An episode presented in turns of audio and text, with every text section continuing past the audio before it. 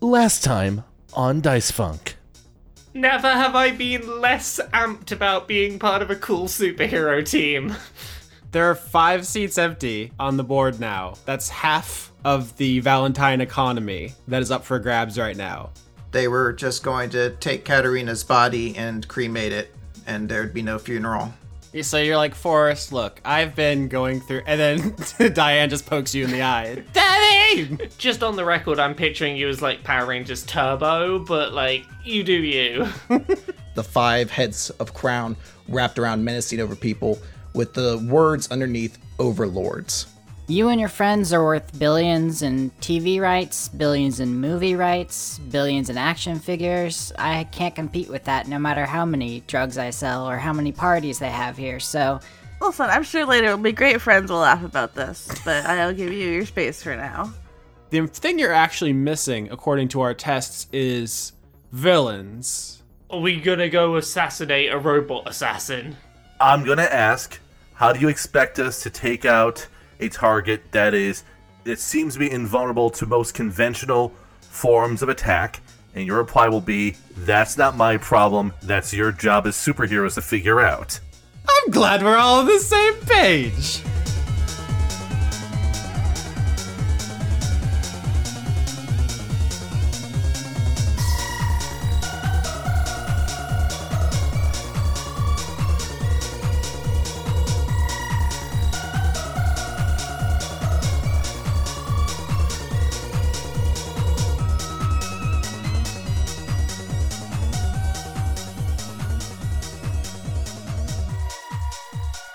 Tea! The general concept of tea. Please sponsor us. Tea itself. Tea itself. tea itself. Oh, we brought it back to the world building. Very good. Professional podcasters, all. Yep.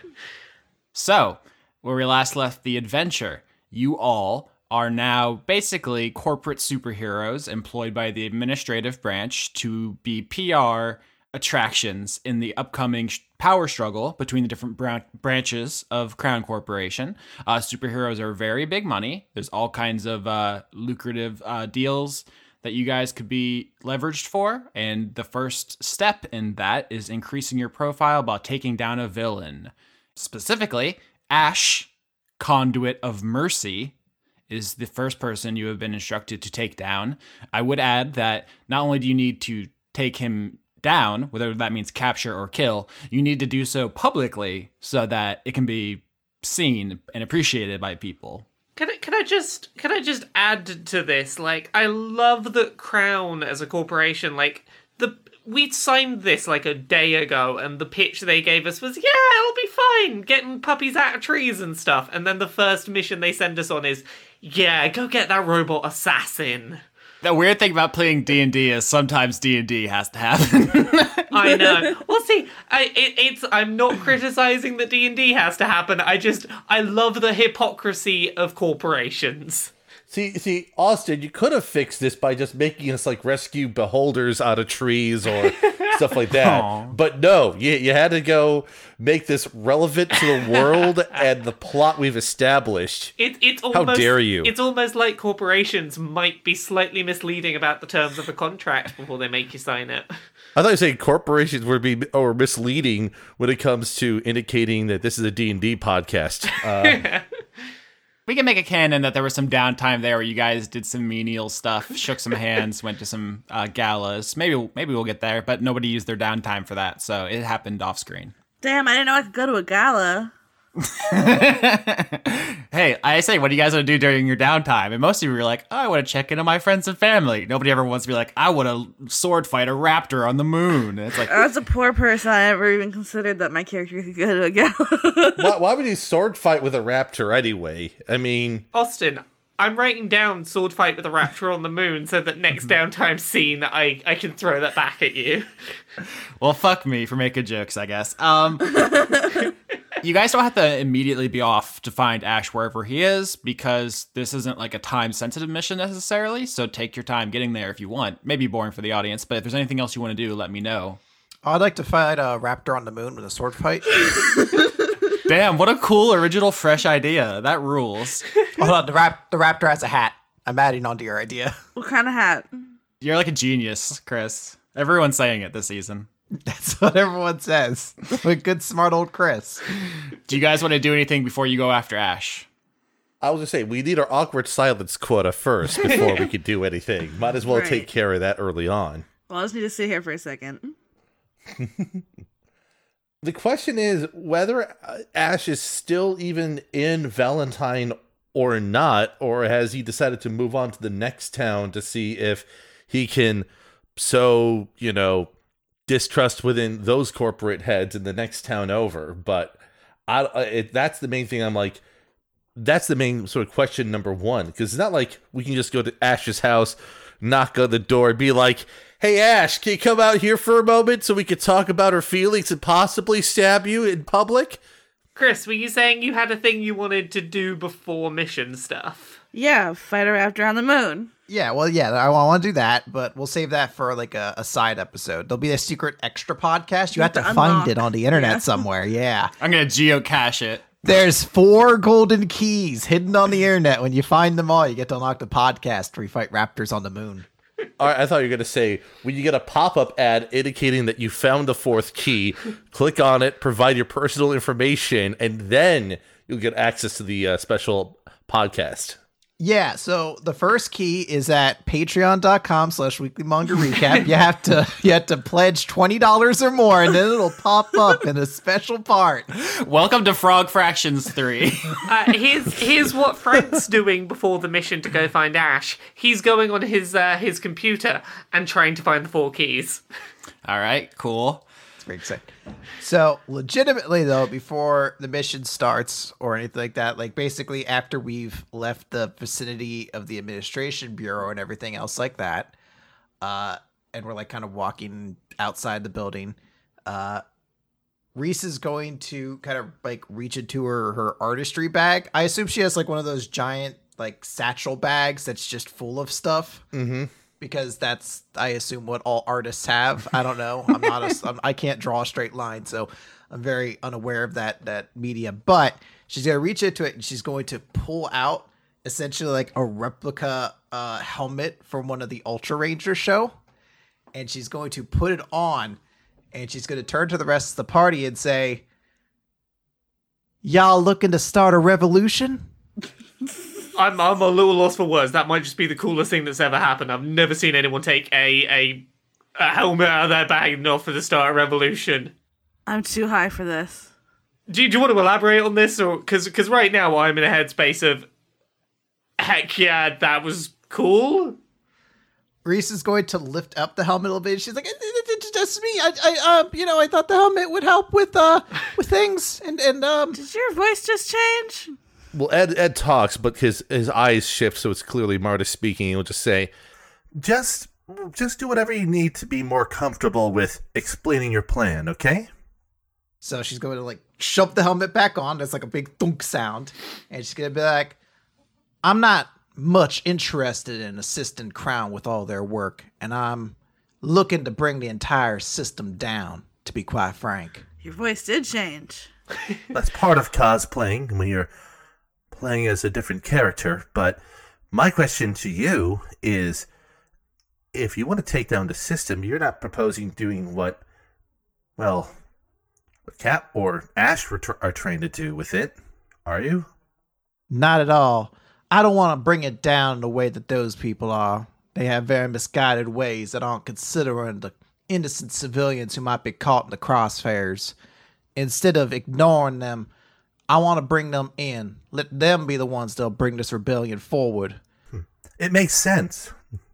I believe it's time that we unite South Valentine under this promise. I'm on board with the idea that we can't keep just following what Crown say because that is not that is not a path out of this. Like you know, when we were signing stuff, I I made I made my point clear that they have no exit strategy for us, and we can't keep doing this forever because it's going to keep putting us in harm's way. But I want to be careful that we're not doing this in a way that they're going to see coming because I've got a family to take care of, and the last thing I want is a failed rebellion has consequences for those around it. I, I want to make sure that whatever we do, if we're doing something, it's something that Crown aren't going to see coming and that isn't going to harm the people around us if they don't come with us. It, it's not like we need to worry about pu- pulling any triggers anytime soon. I think the main important point here is that if I'm understanding your point, Reese, uh, I'm sorry, is that your is that your name, or are you going by a different name right now? Well, y'all could just call me Blue Hero Ranger for right now, I suppose. oh, of course, of course. So, uh, Blue Hero Ranger, if you, if correct me if I'm wrong, but one of the key problems that we with the other plans we've seen is that if you remove simply the top of a corrupt structure and you leave the structure in place, it will just plug the holes and then continue moving on. So what has to happen is you have to take it out from the bottom up. what I'm proposing we do is take the entire system down by rallying the people to bring it down. We're going to create a revolution. L- lofty, uh, lofty goals of taking this whole system down are great, but do we? We need solid ideas if we're going to do this right. to give this some sort of structure, think of it this way. If this was a video game, there would be a meter that you guys have called reputation. And right now, it's it's starting to fill because of you stopping Katarina at the Supreme Court, but it has a way to go. And the administration branch's plan is for you to fill that up and then for them to cash in on it. But if you were to fill it up doing heroic things and then leverage it for your purposes, Hmm, The long con. my ex is a journalist. I've I've got connections that we can use to get the word out. We can we could do something, as long as the people are behind us. Well, you have to keep in mind your husband also works for Crown Corp and within one of the branches that we'll have to contend with in the longer term since in order to in order to use our influence or advantage we have to control the message and we have to control the message against a, c- an, an entity that controls the police that controls the justice system and controls the media so First of all, ex-husband. Second of all, uh, I'll worry about Alex. I think this is all good and well, but also maybe we should worry about the robo assassin. Yeah, I agree. He is a detriment to the city and must be stopped just the same as all these corrupt heads. Let's find a robot assassin and then let's take down the government. This is a good campaign. Is okay. So, uh, has anyone got anything else they want to do, or should I lead into Frank's possible idea for um for trying to track down Ash? Was it locate creature? I might have been, might have been. I was pretty sure you had that. I was like, I'm pretty sure. I have locate creature, but what I'm thinking is, um, obviously I can't spam a level four spell slot over and over. I reckon he's got to be somewhere near. I think two step plan. We get Ash out. We draw. We draw his attention. Try and try and get him to like come in for the kill and go like, I'm gonna keep an eye on you. I'm. I don't want you talking. I'm gonna keep keep you on my radar. Then I cast locate creature. If he's within a thousand feet, that gives us the drop on him. Wouldn't we just be able to ascertain his direction directly? How directly do you mean? Well, if I'm not mistaken from what you all have brought up, everyone who's used that serif chamber is being tracked by Aaron and Aaron Aeronautics. Ooh, that is a lot smarter than my idea. I Yeah. like your thinking. Coming in clutch. See, someone someone remembers stuff we're told. Go, y- go you. Person who wasn't even there remembers the thing that we that we we passed on to him. Thank you for actually paying attention because we are not the most memorable people. Reese like pulls half the helmet up and she's like, "Y- You're welcome, sorry, I didn't know that's a good idea. and then like dumped back down. No, don't be sorry. You you you're actually remembering stuff. This is better than us. There's a reason we got called Team Loser for a while. I didn't bother bringing up that idea because I don't want to talk to Aaron for a while, in any case. I don't particularly want to talk to him either, but the impression I got from him is that he's listening to every fucking word we're saying anyway, so, uh, As you say that, Frank, your phone rings. oh, I wonder who's ringing. is it Aaron? Yes. Okay, I answer. Hey, bitch.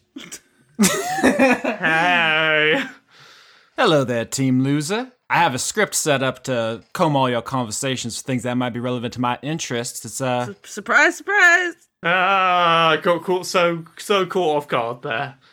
First of all, I'd like to say my condolences on Cat Squared. She was, uh, well, we are of like mind on many subjects. Murder? Hard work, I would say. So, murder. So casual murder. Regardless, uh, I perhaps have the information you seek, but I do not like to transact such business over the phone, so you know where to find me if you require my assistance. Is Doris there? What? Doris? Oh, the secretary. Yeah. I haven't left my laboratory in several days, so I do not know if she is here currently. Would you like me to convey a message? Yeah, tell her I say, hey. I will do that. Let me hear it. Aaron hangs up on you. I really wanted to hear you go, hey, but in that accent. Hey. Hey. So, do we know where we need to meet Aaron then? What? Last I recall, it sounds like you all hit him in a truck in the middle of the desert. Uh, well, he's, he's got a big company office. I'm assuming that's where we go. Yeah, we've been there. I shouldn't say that while I'm yawning. Yeah, we've been there. That's in a different city. You guys are aware that the administrative branch took the armored personnel carrier that you stole from the military base and uh, has redesi- has refurbished it as the loser mobile for your needs. I was I was so excited to hear you say Losermobile. It's no longer de- desert camo. Now it's like red with like black, or it's like black with red accents because it tests well with the uh, teenage boy demographic. Uh, I thought I was like, does it look like the mystery machine? you say it tests well with the teenage boy demographic. Does that mean that Forrest is going to think it's cool? Forrest would love the loser mobile. Oh gosh, I know how I'm turning up next time I go to l- see the kids. Can I ask an important question, Austin? yes. Going forward, can we call our various missions in this sequential order uh, phases? So we're in phase one right now, and then we move into phase two and phase three and so forth. Is this a Marvel Cinematic Universe joke? Yes, I want to imagine that this is all the Marvel Cinematic Universe that I'm getting to take part in right now. First of all, yes. Uh, I saw some comments last episode about people saying, "Oh, like so is this a superhero s- season now?" And it kind of is, but like this wasn't my intention was to switch genres entirely. It's more about the way that superheroes are an expression of a desire in capitalist society. If you actually look at the explosion of superhero films, like the first big one in like the modern era was Spider-Man, which came out a couple months after 9/11. And then Iron Man, the beginning of the MCU, came out a couple months after the uh, the Great Recession. Like I obviously those were good movies and probably would have been successful, but I, I actually think that people's desire for superheroes is driven in, in a pretty significant part by our anxieties with modern society and it's like we are so f- desperate for these paragons in in this world that's kind of what's happening That's why there's like 10 every year now. we want to imagine people that can just swoop in and use magic to save us from all of the terrible things around us. Yeah. So it's not like we shifted gear so much as we've moved into the next phase. There was the Yeah. despair phase, now it's like the hope phase. Is this like the fucking stages of grief? I call I call Captain America. Yeah. Well, it's like literally what Reese is doing, which is using the persona of a superhero she saw on TV to give herself courage, which is kind of like what you guys are going to do for the populace if that if your plan works. Cool. So, so uh, Ed, um, considering he's, he's already very aware of our conversations, uh, does that change your feelings at all on this as a plan? One, this was Martis talking, Sorry, sorry, I'm still getting used to it. Sorry, sorry. and two, I still have no real desire to talk to Aaron. Risa's gonna like pull up her helmet and she's gonna be like, "If you want, I can stay in the car with you, and we could do like tic tac toe or something." I'm fine with walking in the building with the rest of the team. I'm just not interested in talking with Aaron. That's okay. Okay. Uh, in that case, to the losermobile. All right, you guys get off the subway in North Valentine, and the, actually a bailiff from the court has brought the loser mobile uh, to the station so, for you guys. What does he look like? Uh, handsome, What's his name? uh, Chris. Thank you. Oh, I like what's his race? Handsome person. Uh Oh, he's my favorite. huh. Breakout NPC. Does he have a good dog? God damn it! Are you trying? It feels like you're trying to fish to be like the new Lauren, where you just say something off the cuff and everyone loves it. So you're just gonna start throwing things out there. I just want to know who this bailiff is. I wanted to create a character. Um, so actually, speaking of characters, are you guys gonna bring George with you? I just want to know where he is currently. Yes. He's. I gotta let him go on vacation every now and then. He's gotta come with us, or he gets worried. Beep boop. I'm mission control now. Beep boop. That's his code name. I thought his code name was Beat Boop. But C N T R L. Beep boop. I'm a hero now. Uh, he gets a little eye mask, like Robin. Um, cool. First of all, second of all, the bailiff actually gets out of the car, and uh, before he walks away, he hands Lenora one of the batons she requested. Fuck yeah. You don't have proficiency with it. It is objectively worse than every other thing you could possibly do, but you asked for it, and they don't have any reason to say no. It's just for flair. I'm just saying, he hands it to you. Thanks. Chris the handsome man. Fucking Christ. Austin, can I can I do a can I do a straight up and down D twenty to see how well I, I drive the losermobile? Reese has proficiency in driving, doesn't she? She actually owns a car. Oh damn! Oh yeah, you guys have a driver now. Bef- actually, bef- before we roll for driving, um, you do need to uh, attune the baton to your fingerprint, Lenora. Okay. Uh, and the handsome bailiff tells you the password is Pina. Like pina colada? it's pineapple, y'all. It's a tradition. There's always one reference to the a password being pineapple in every season. Sorry to explain the joke, but it felt like no one got it. I, I didn't even I didn't even get it. I got so it. That's okay. I was just having a moment. I was like, Ugh. I thought it was Michael Pena, and I was like, what a weird reference, but I appreciate it. He's a very good actor. Pena is a very weird reference to make in this season. No, the fruit. I can feel the energy on this call, and I know it's one of those everyone owns Austin days, and I'm kind of into it. Getting owned is Oh, your kink. it really super isn't, but if someone wants to roll to drive the loser mobile, now's the time. Uh, so I get proficiency with it. Can it be said that I drive particularly safely and I could do a take 10? That doesn't sound very fun, does it, Chris? All right, fine. Uh, 12. So it's not bad. yeah, you do very well. Uh, so you start driving the loser mobile you- uh, with a 12. You're not going to have any accidents. You're not going to hit any pedestrians.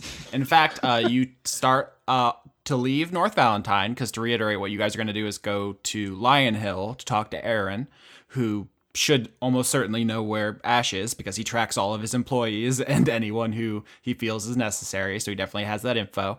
Um, but as you whirl down the st- street in the loser mobile, you come to a red light and you see crossing the street ahead of you is Blood Maw, the demon that wrestled with Katarina.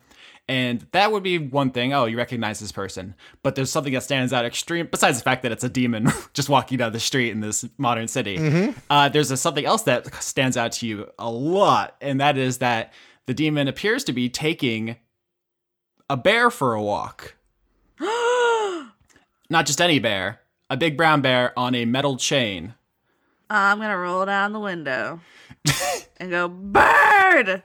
Yeah, he's gonna try to. He tries to pull uh, Blood Maw, the Invincible, the giant demon, um, off the crosswalk as they're crossing in front over to your car, and the light's gonna turn green and people start honking. Hold on, I gotta pet this bear! Um, Bird clambers up onto the sides of the side of the loser mobile to try to get pets. Uh, I'm going to try to pull over.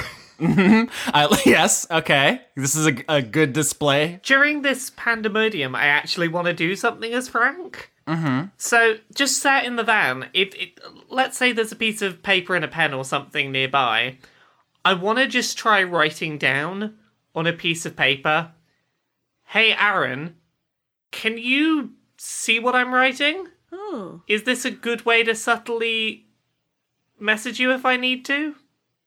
That's a very interesting question. Um, I'm actually gonna say no. Hmm. Um, he is not super up your guy's butt 24 seven like a total creeper. Hmm. He basically just has a tracker on you so he can monitor all your form stuff, and a part of that is there's just a li- there's just Yeah. part of it is he can listen in on your conversations. That's that's the thing is I wasn't actually having any intentions of privately contacting Aaron. It was give give Aaron the impression if he does get the message that I'm I'm doing it to like ah you know it'd be useful to be able to to you know sneakily talk to you if I have to.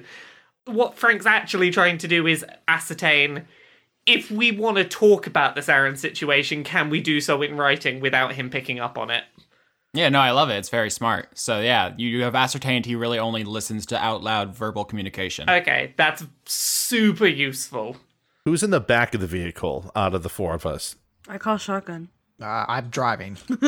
So it's Frank and uh, uh, and Ed slash Mardis. One of the things is that li- uh, I was going to point out is that, like in the meeting with the administrative branch, um, the mage hands are sort of persistently active, and Ed is still sort of like sitting there, eyes solid, to indicate they still sort of in Mardis mode right now, as he watches Frank do this. Yeah, so it just you guys can say like if you ever want to have a conversation about Aaron, you can just say like this is a stealth mode or whatever. So it's fine. Incognito. So back back to petting the bear. Yes. Yeah, so Reese pulls off the road awkwardly. You guys are like in the middle of the business district in North Valentine, and people in really nice cars are honking at you and yelling stuff. A lot of it very rude. Um, and you guys get on halfway onto the curb so that Lenora can pet Bird, who's you know, making all kinds of good bear noises. Yeah. FYI, bears can purr. It's super important to me that everyone knows this. Yeah. No, it's it's really good. Does Bloodmaw the Invincible have a real name that he goes by, or because Reese would have some kind of relationship with him since she met a lot of the wrestlers but back when she was with Katarina? Does Bloodmaw go by a real name, or is he like the Undertaker, where everyone calls him by his wrestler name? Is his name Jeff? So Bloodmaw has a name. It's in Abyssal, the language of the Abyss, which is where demons are from. It's unpronounceable with human mouths. Wow, same. so I could be like, "Hi, hi, Blood, how are you doing?" Yeah, he goes by that. He's first of all, he, he is a being made of literal evil. He's not gonna be mad if you're rude. He's kind of uh, over that. But even if, yeah, that is what he goes by. So he says, "Hello, Reese. I heard you were with Alistair." Um, yeah, it's sort of a a gig that I wasn't expecting, but I think you know some good stuff might come out of it. How are you? Very good. New job. He holds up the chain. Oh, that's cool. You get to like walk a bear. That sounds really exciting. Are you not wrestling anymore? Saturday. Oh yeah, right, right, right, right, right. Um, so how's how's everything at the promotion? Not good. Uh, Oh, Can I have your bear walking schedule just for no reason? uh, Bloodmaw looks to everyone else in the car and says, Fair warning. Beatrice. Beatrice demands you pet the bear less.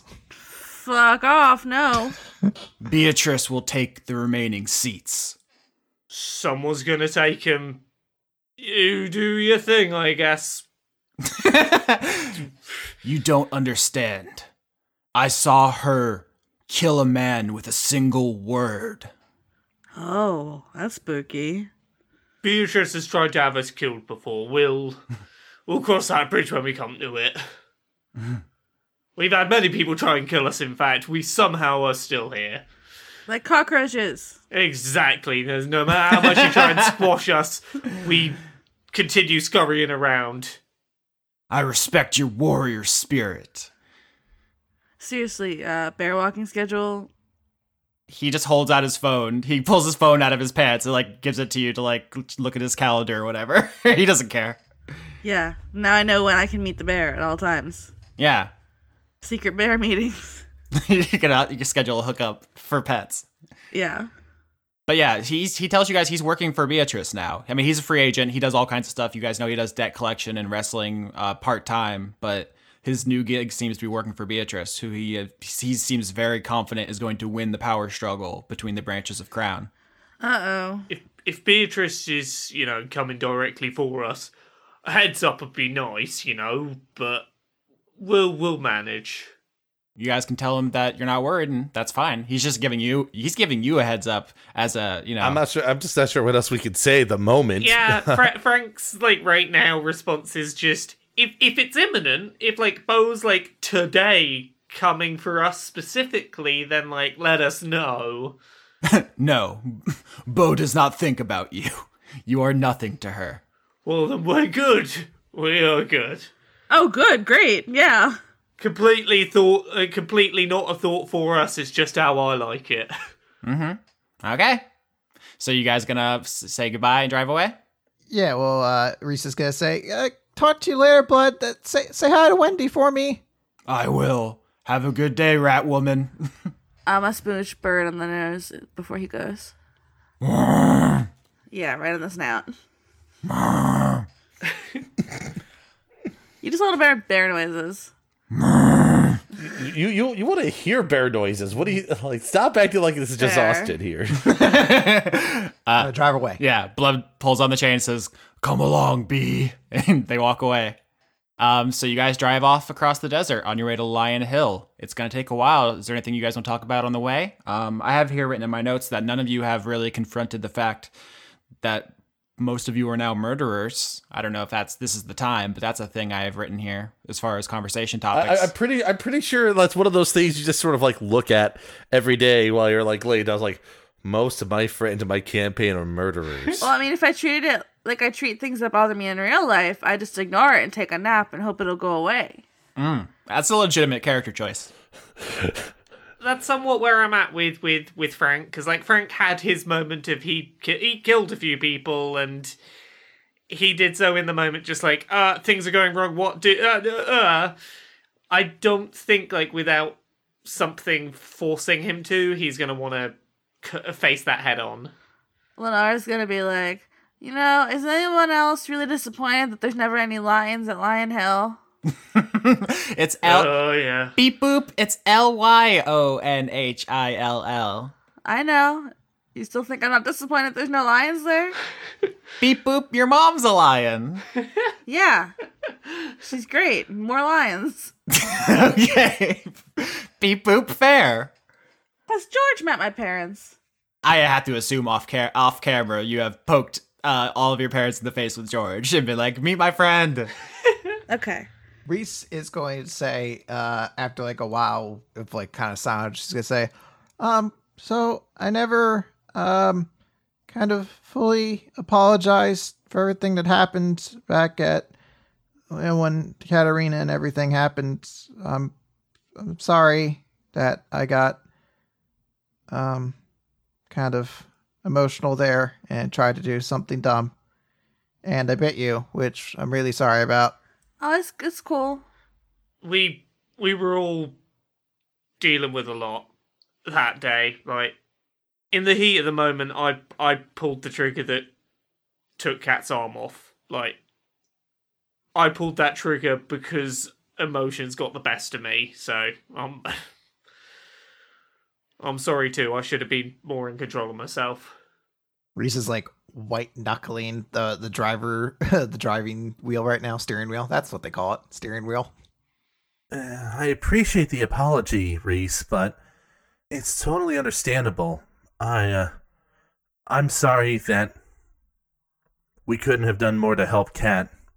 no i'm i um i don't know if anything really could have helped her at that point you know i kind of think about it but i don't know it's kind of hard to think about i don't really know how to process your best friend also being a monster so you know I like, I'm sorry we didn't really, we just kind of threw you in there without telling you what was going on. That wasn't cool. it's it's becoming increasingly apparent as time goes on. Just going, hey, I'm gonna be everyone's dad and make everything better doesn't make everything better. That's yeah, that's a thing. Love to be stuck in the car during awkward feelings. Uh, feelings road trips are fun. You guys ready for the fields trip? Uh, I'm ready to sit awkwardly with my feelings and awkwardly sit with them. Lenora tries to pass a blunt around. Jesus. Reese is gonna be like, but hey, you can't do, you can't smoke one of those. It's legal. They're gonna check the car and they're gonna smell it. I do what I want. Reese throws it out the window. Lenora pulls another one out of her fanny pack. 'cause I have a fanny pack now. Frank nudges over and is like, "Li- li- "Little puff when we're quiet, shh, little bit, little bit." it's like that wrestling gift where the guy takes off his mask and he's wearing the same mask underneath. oh, Sting. but it's just Lenora and fat blunts. Fat, fat blunts. Mm-hmm. Now that I'm rich, can I be with the gold blunt paper? Whatever you want, dog.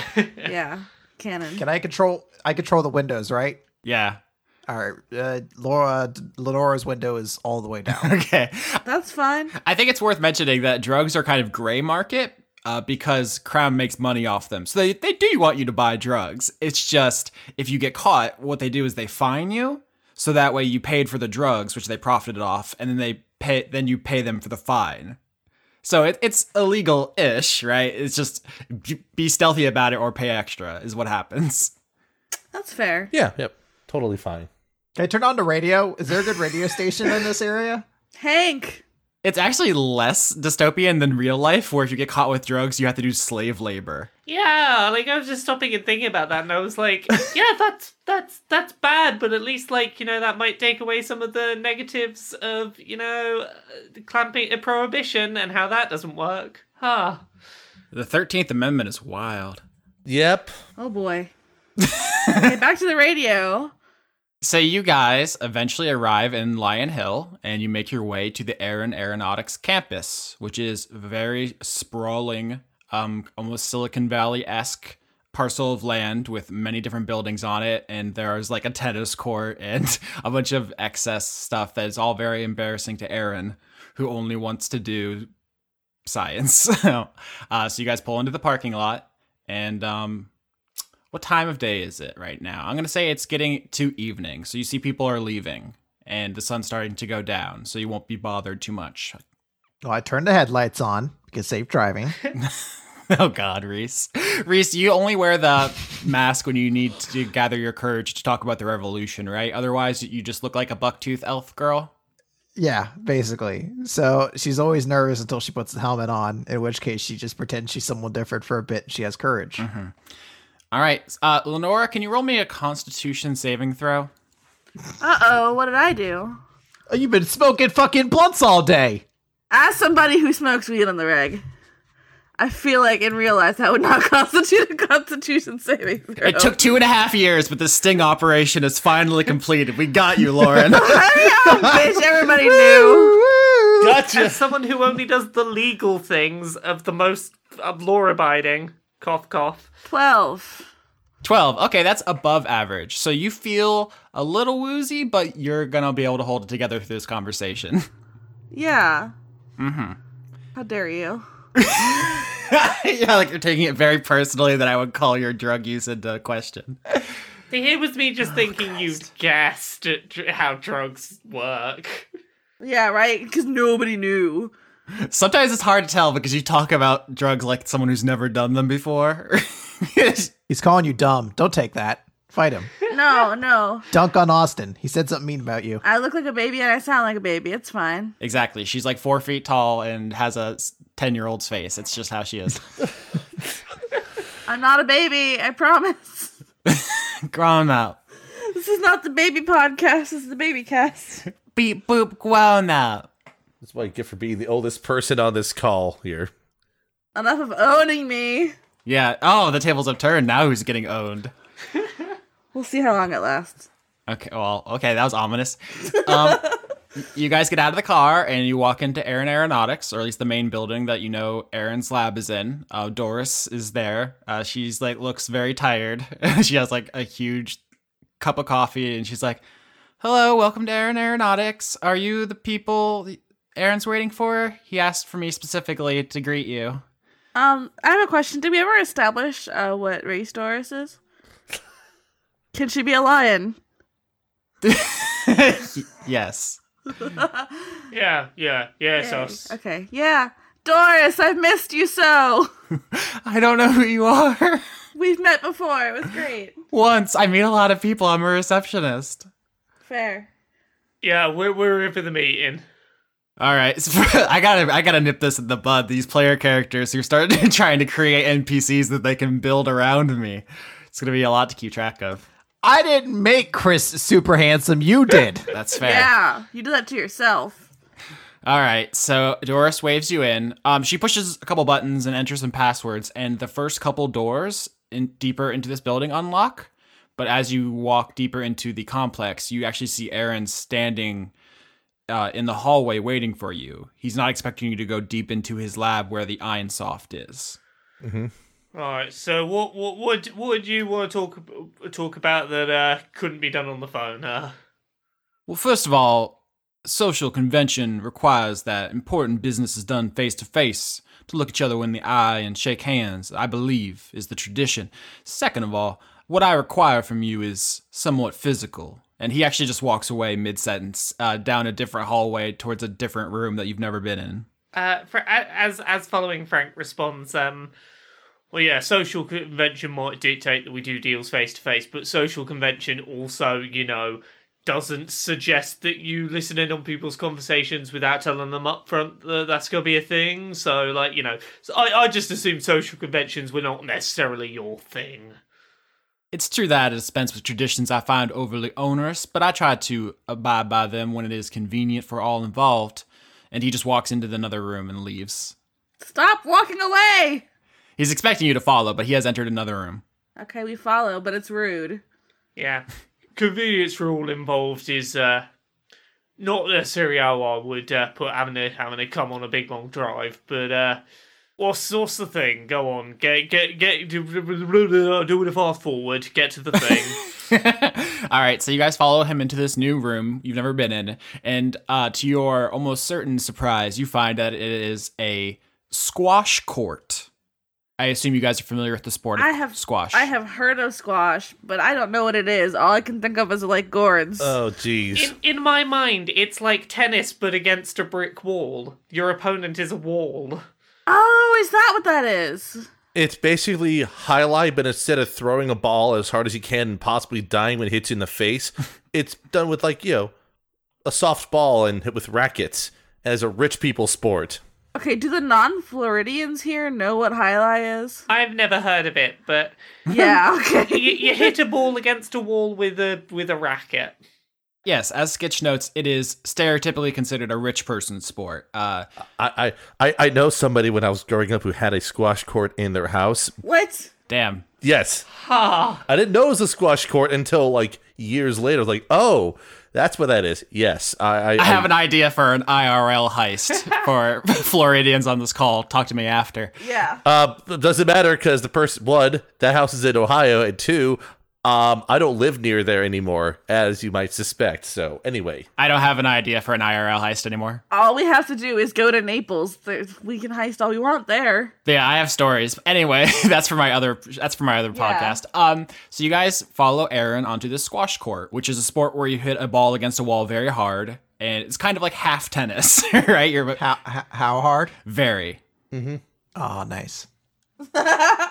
nice. I- In our world, squash courts are encased in very uh, tough glass, um, ex- except, except the wall you hit things into. And here it's hard light, which is a sci-fi fantasy concept that I'm sure you're all familiar with. It looks like light, but it is in fact hard. That was self-explanatory. Um, but yeah, How hard's that like? oh my! Very, very hard. You need to keep asking how hard things are, Chris, so I can just call this episode "How Hard." That's all my, that's my plan. So it's this is a pretty big room. It's like half a tennis court, but made out of light. Um, and there's a big wall on the other side. He doesn't have any rackets, there aren't any balls. This room is empty.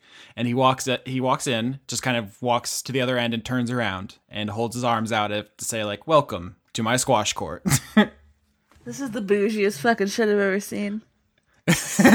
he says, I did not request this room, as you can imagine. It's a perk for managerial types, but I do like to come here to be alone sometime after those people are off to whatever exclusive clubs they go to. We don't not up to play, do we? Because I didn't do any stretches beforehand. It is a shame that you did not stretch because that may prove useful. Although I have no intention in challenging you to a sports contest, what you require of me is information about the whereabouts of Ash, the Warforged conduit of mercy, and I have that information. I can give it to you at any time. But I have been conducting experiments on all of you, as you are aware, as well as myself, and I have found that I cannot get proper data on my own capabilities, such as they are tested against normal people.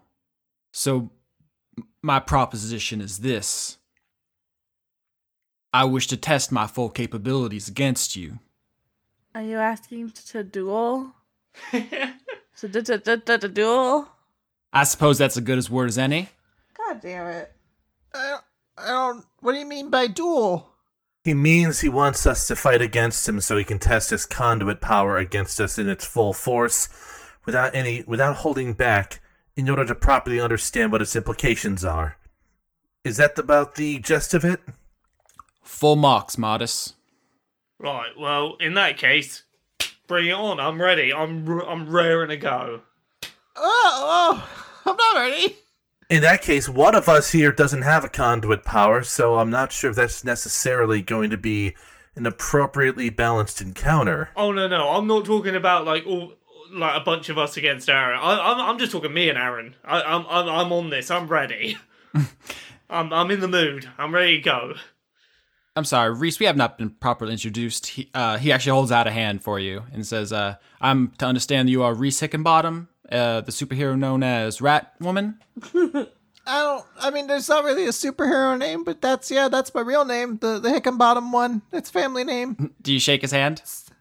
Uh, she does, but she puts like a tissue in between, and she does like you know flu season right around the corner. Yeah. Um, Reese, you heard stories about this person and you know that at one point he was missing a middle finger. He is not anymore. His hands are complete. Oh, uh, uh, you got your hand back. I sure did. I am quite modular. You also notice everybody that he is dressed in the same not the same kind of not the same robes you saw last time, but the same kind, which is to say he wasn't wearing hippie robes because he was on a vision quest in the desert. That's just how he dresses. Well, good for him. Um, it's it's a lot of freedom of movement. He doesn't have to have to think about fashion. It's just one one robe he throws on, and then he goes and does his science. Yeah. Nobody nobody questions it if you could kill them with you know one hand, you know. that that's a that's a perk of not only being CEO, not just corporate not just corporate executive officer, but corporate executionating officer. So Reese, you are of course invited to join, if you want. You are not required, though. I wish to test my powers against theirs to get the data, but you are invited. I assure you that this is purely scientific in nature. Oh well, you know I wouldn't want to mess up your data by not being um somebody who fights, uh, because I've I've never fought um ever. But uh, you know I could uh help make sure everybody's okay afterwards or something, or I could just draw a doodle sometimes when I'm nervous. Like right now I would be if it wasn't forced to this conversation right now. I'm gonna be in this corner. Bye. I'm trying to upload an icon for Aaron to roll twenty. It's not working. He's too handsome. That must be it. Just everyone go to Google, type MTG Tezzeret. All right. So are all three of you guys gonna fight Aaron? Yes. Uh, I would like to propose one thing. So it's like a squash arena right now, but I feel like we could zazz it up. We could zazz it up more. So I'm gonna have Reese cast uh, hallucinatory terrain, which makes uh basically I could change how a 150 foot cube length wor- looks like, and it's going to look and seem like you guys are fighting inside of basically like a big boxing ring in a full stadium of people cheering. Now here's the thing: is this a traditional fight, or can it be a dramatic squash match? All right, so we're not so we're not gonna get Reese special powers before the fight. I got it. She's a were rat. That's her special power. That's fair, maybe.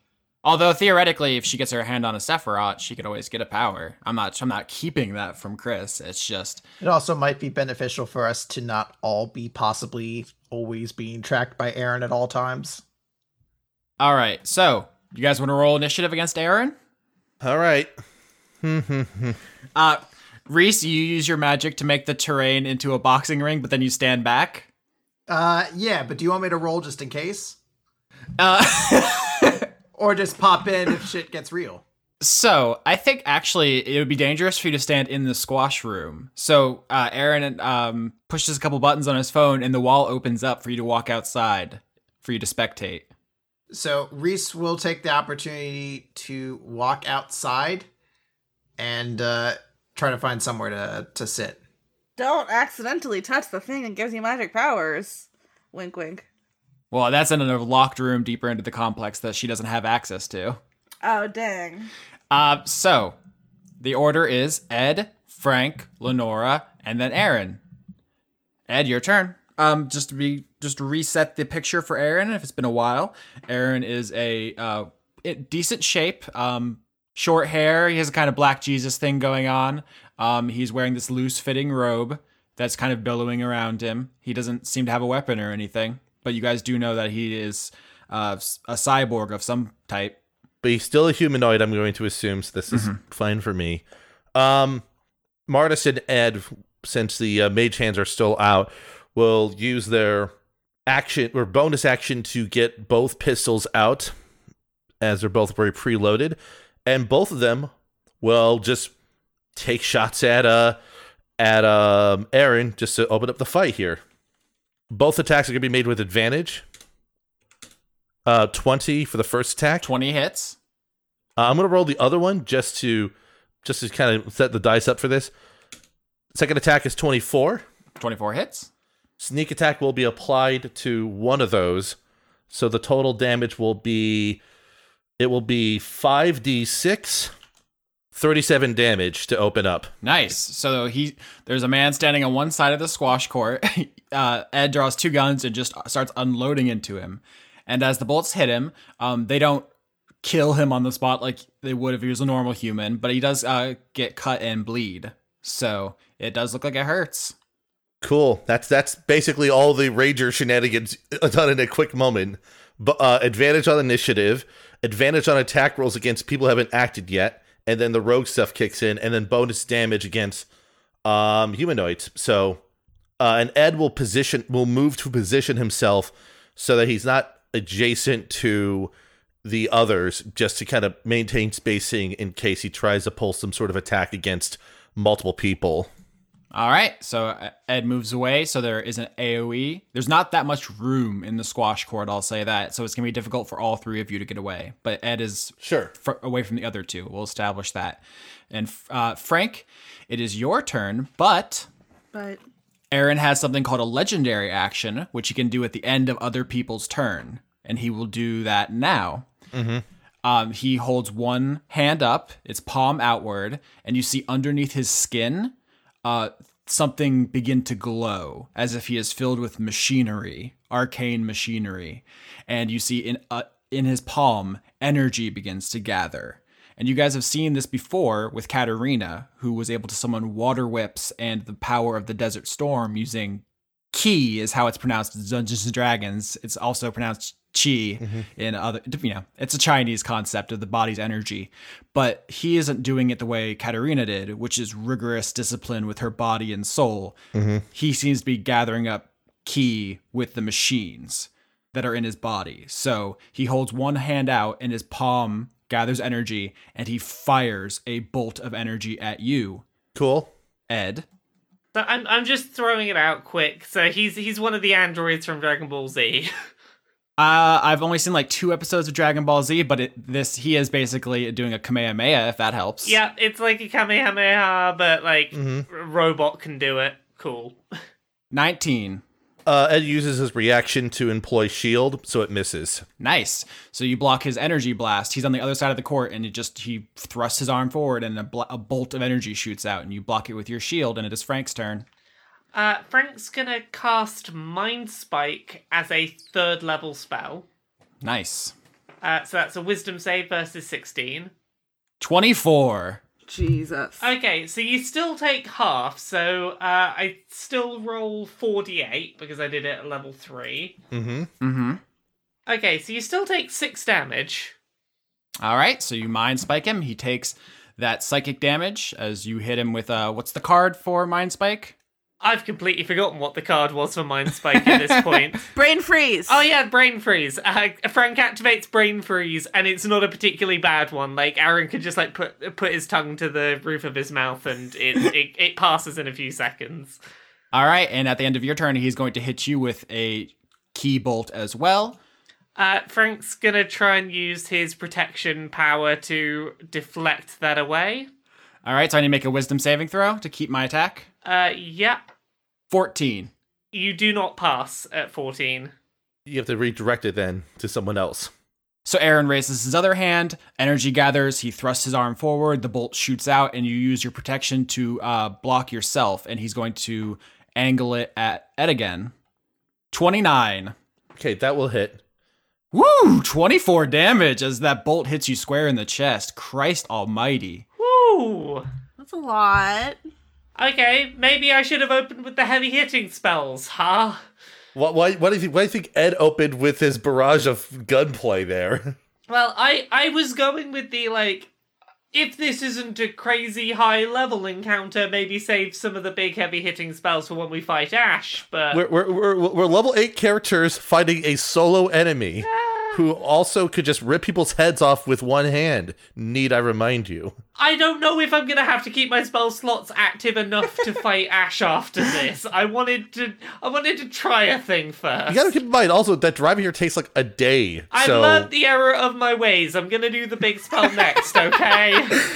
Yeah. I mean, I like I said, I don't know much about Dragon Ball, but 24 damage seems right for a Kamehameha yeah, blast. that that's that's pretty good. it's fine. Yeah. You you haven't gone like Super Saiyan or Black or anything like that or Ultra Instinct, so you you've got room to improve upon. There's a limit to how many of those he can kind of do. I would assume. uh, Lenora, it is your turn. Okay. I like the lack of an answer there. Very nice. So what I want to do is cast cloud of daggers on top right right on him. Uh, so basically, when he starts his turn, he'll get sixty-four slashing damage. That's so many. I gotta do something. All right. Uh, at the end of your turn, he's going to hit you with a Kamehameha blast. I gotta stop calling them that. He's hitting you. He's hitting you with ki. It's just the energy of a of the self. He hits you with a spirit gun. Twenty eight. Yeah, that fucking hits. Yeah, you think? He nails you with a Rasen gun. Please do not do too many damage to me. Twenty six. Both max damage. That's so many. That is that is a lot of damage. For listeners, he is rolling incredibly well. The this is not supposed to be doing this much damage off the top. This is just the dice. Don't give your creatures damage dice that can do high amounts of damage and not expect them to roll high occasionally. I'm listen. Well, no, I'm not gonna give that away. Is this becoming a more difficult encounter than you thought, Austin? Good question, Chris. I love your question. It is now Aaron's turn. Oh well, yeah. Can I roll that damage? Yes. So uh, roll me damage. He just gets. Or do I need to make a dexterity saving throw, or do I just take damage? it's automatic. Nope. It's automatic. You have to leave the zone. All right. I get shredded for 16 as daggers all around him start spinning into his flesh. Yeah, get shredded. I'm already shredded under the robe. What's up? Yeah, uh, and until unless he leaves the zone, which is a five foot by five foot cube, he gets uh, that many damage every time he starts or ends his turn in the zone. yeah, he's going to leave the cube of daggers. In fact, he is going to fly towards you, Lenora. And I say fly because he basically drags his toes across the ground as he well, that's spooky. speeds towards you j- as if propelled by some force, and you see his body wreathed in the same energy as whatever he's blasting out of his hands as he goes to punch you square in the face. Y'all, this dude be a fucking guilty gear character. Roll the dodge. You have an AC for to dodge. no, I want to roll. I know. Punch me, bitch. 17. 17. God damn it, that hits. All right, and here's the second attack. He punches you again. 19. Both hit. Well, I'm gone. I'm done. I'm fucking passed out on the floor. All right, he flies across the squash court. Like I said, his, he's barely touching the ground. He's wreathed in this energy. And he punches you once in the stomach so hard you your feet lift off the ground and you like are bent into a C shape. And then before you touch the ground again, he punches you a second time square in the face and you fly across the court and slam into the wall. Can I try to get back in? Or is the door closed? There's hard light in the way. How hard's the light? I don't know, Chris. How hard is the light? I'm gonna guess it very hard. Yeah. Um, as your body falls to the floor, Aaron says, uh, "Non-lethal, I assure you." How upset is George right now? Uh, where did you see it in your backpack when you did this? I assume I left him with Reese. Okay.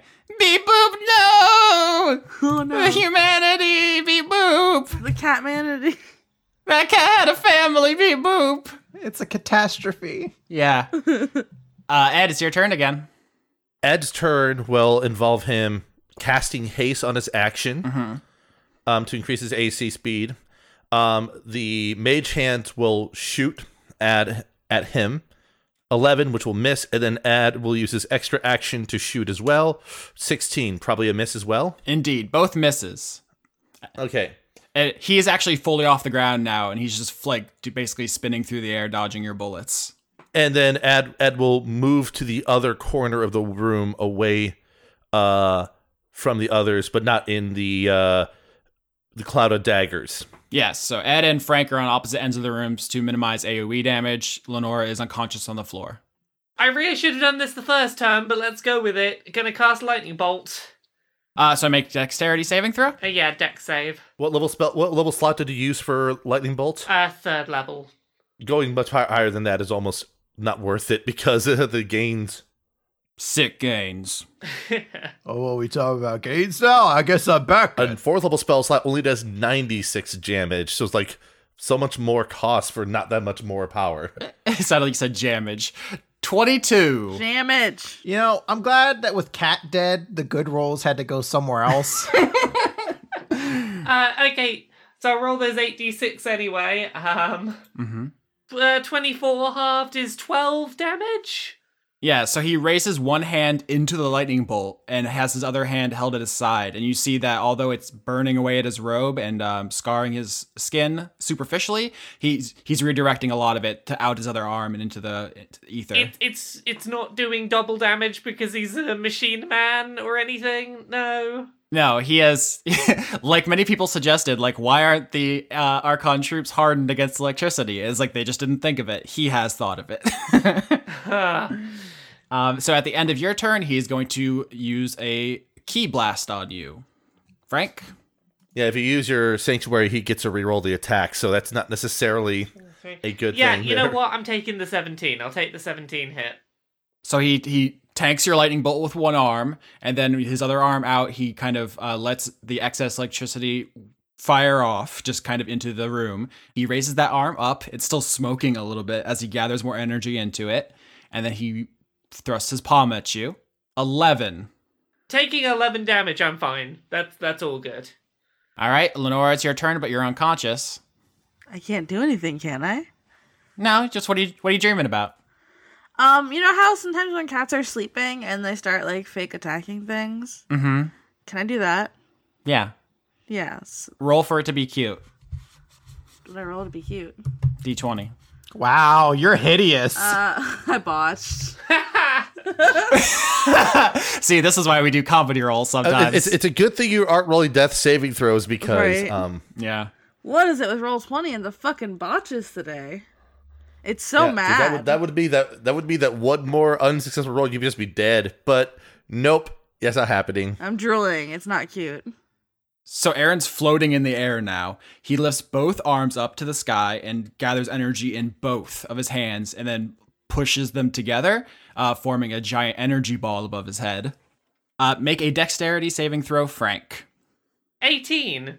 Yep, you save, so you take half damage on this. I'm gonna roll damage now as he drops this huge energy bomb, uh, the spirit bomb, if you will, on top of Frank.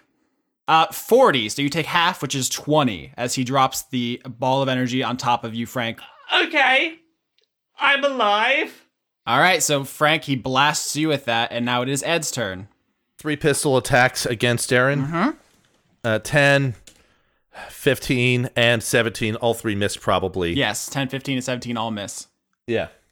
So at the end of your turn, he's going to turn back and fire another blast into you, Ed. Crit. 2d10 plus 6 is the damage. Uh, 22 damage All right. is what he. It, is what he ends up taking. So Ed is still on his feet though. All right, and it's Frank's turn. You uh, barely survived his huge energy ball, and you see Ed get lanced by another uh, energy blast. Okay, um, Frank is gonna throw out Phantasmal Killer. Mm-hmm. We're gonna we're gonna try and we're gonna try and scare that that that Aaron. Okay, cool. Okay, so wisdom save versus sixteen. Twenty-two. He saves. Okay, this is this is this is not going great. Yeah, he sees that he's winning this fight, and he says, "I have to admit, I'm somewhat relieved. I was worried that I would not be able to measure up to all three of you, but this power is everything I had hoped for." I'm I'm I'm kind of wishing in hindsight I'd asked for whatever power you asked for. yeah, uh, and you see he is wreathed in this energy, and he he streaks down out of the sky like a comet and goes to punch you right in the face, Frank. Um, Frank's gonna use the uh, deflection power. Uh, twenty-two. So he succeeds. Yep. All right. So he is just rolling incredibly well. So um, attack roll. Uh, Twenty-six. yeah, Frank's down. no, twenty six was the hit. Uh, he's gonna be down. okay. Yeah, twenty-one. yeah, Frank's down. It's non lethal, so no, he's not. He's not taking limbs. He could, but he's not trying to. He just f- f- falls out of the sky and slams into you uh, with a fist right in your face, knocks you out. You fly to the. You just go s- skipping off the ground like a stone and into the wall. It's all on you now, Ed, Ed and Martis. Ac- It is now Aaron's turn, and Aaron lands and walks over to you, Ed, and says, uh, "I hope you do not take this personally." Is that? Does he do anything after that, or is that he's waiting for a response? Yeah, here's no. He's go- he's going to punch you. he's just waiting to see if you said anything. No. No, nothing. Uh, no. Um, twenty-five. Uh, that will. Uh, that will hit.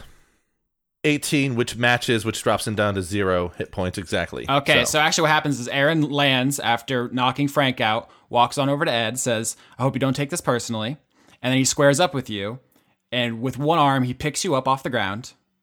He cocks his other arm back and he says, Ed, Modest, as you are probably aware, once before I had my revelatory vision in the desert and I began my journey to take over this company, there was another man who led this enterprise.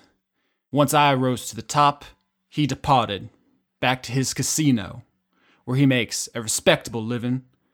Go there, and you will find Ash in his refuge, the one place he feels safe in this world. I do wish you luck.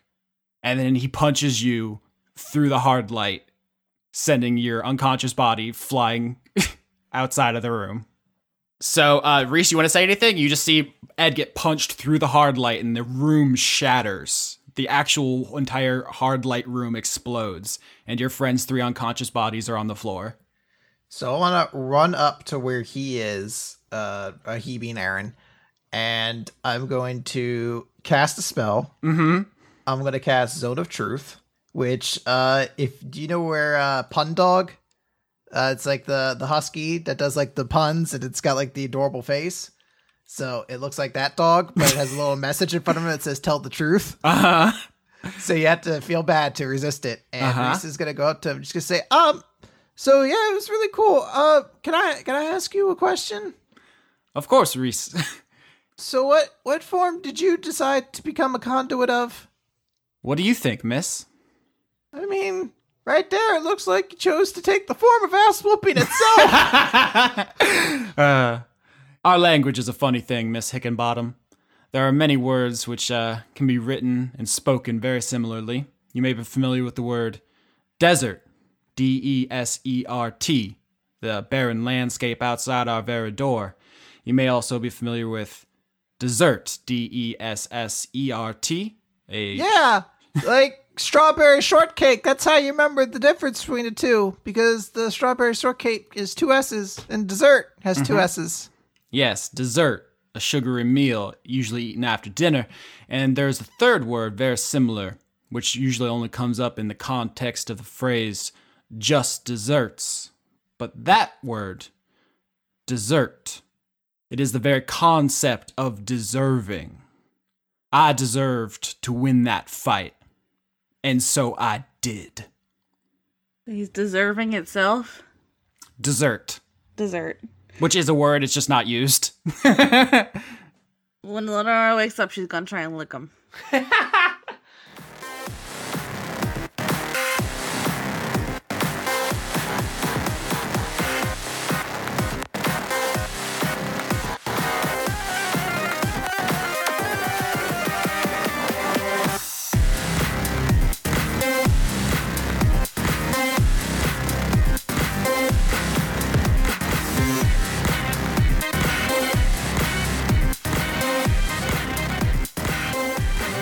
Wow. Lauren, Austin, credits, I love credits. May 2018. Whoa, a new month. That's. That's what it is. Thank you.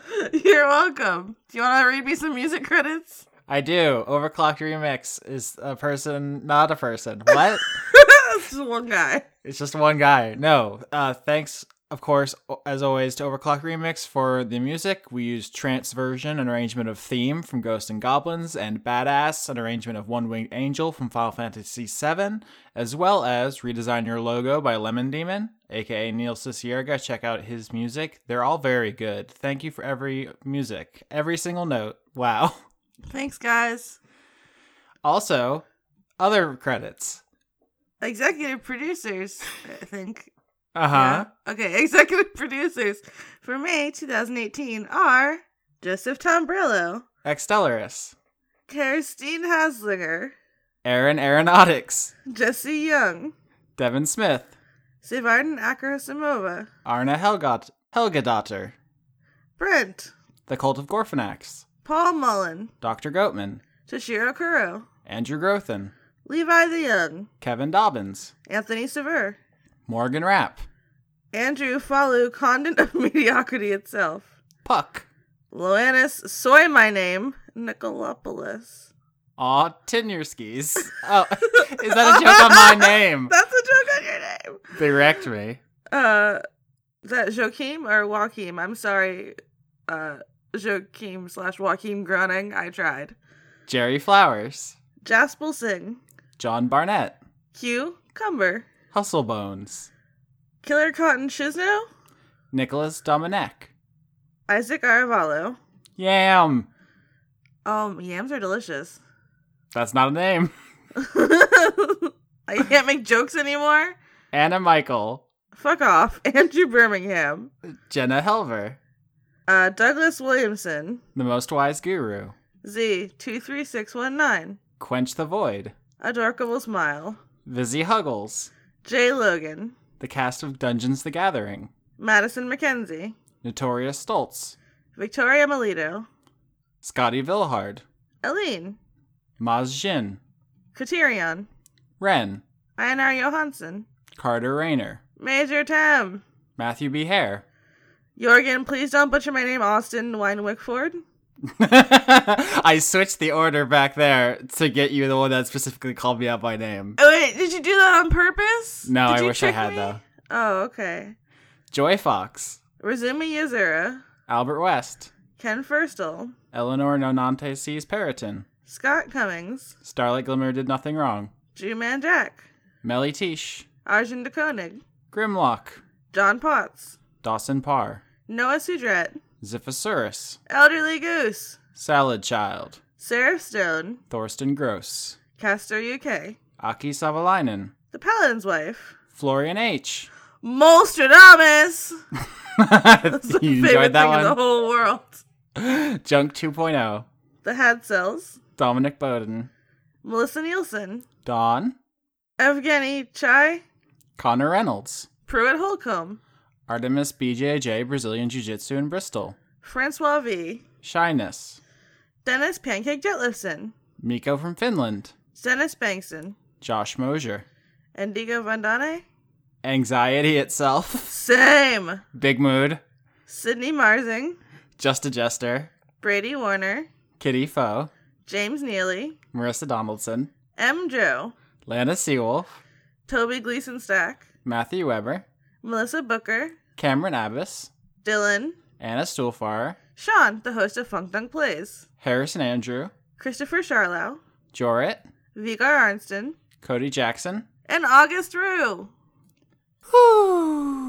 Well, we did it, even though you gave me a hard time. I control so much more relentlessly. I guess it's fair because I feel like every week we own the hell out of you.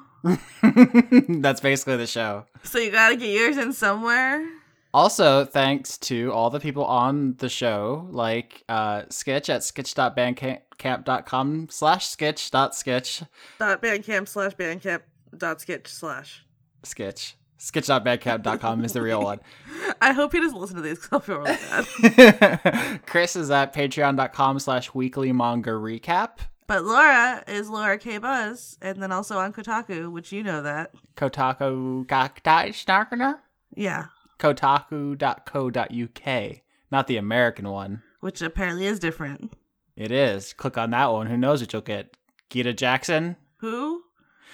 I, this is narrow casting of the highest order. Ah, okay. Thanks to the many cats and I think one dog who live in the houses of all of us. hmm Good animals. Yeah.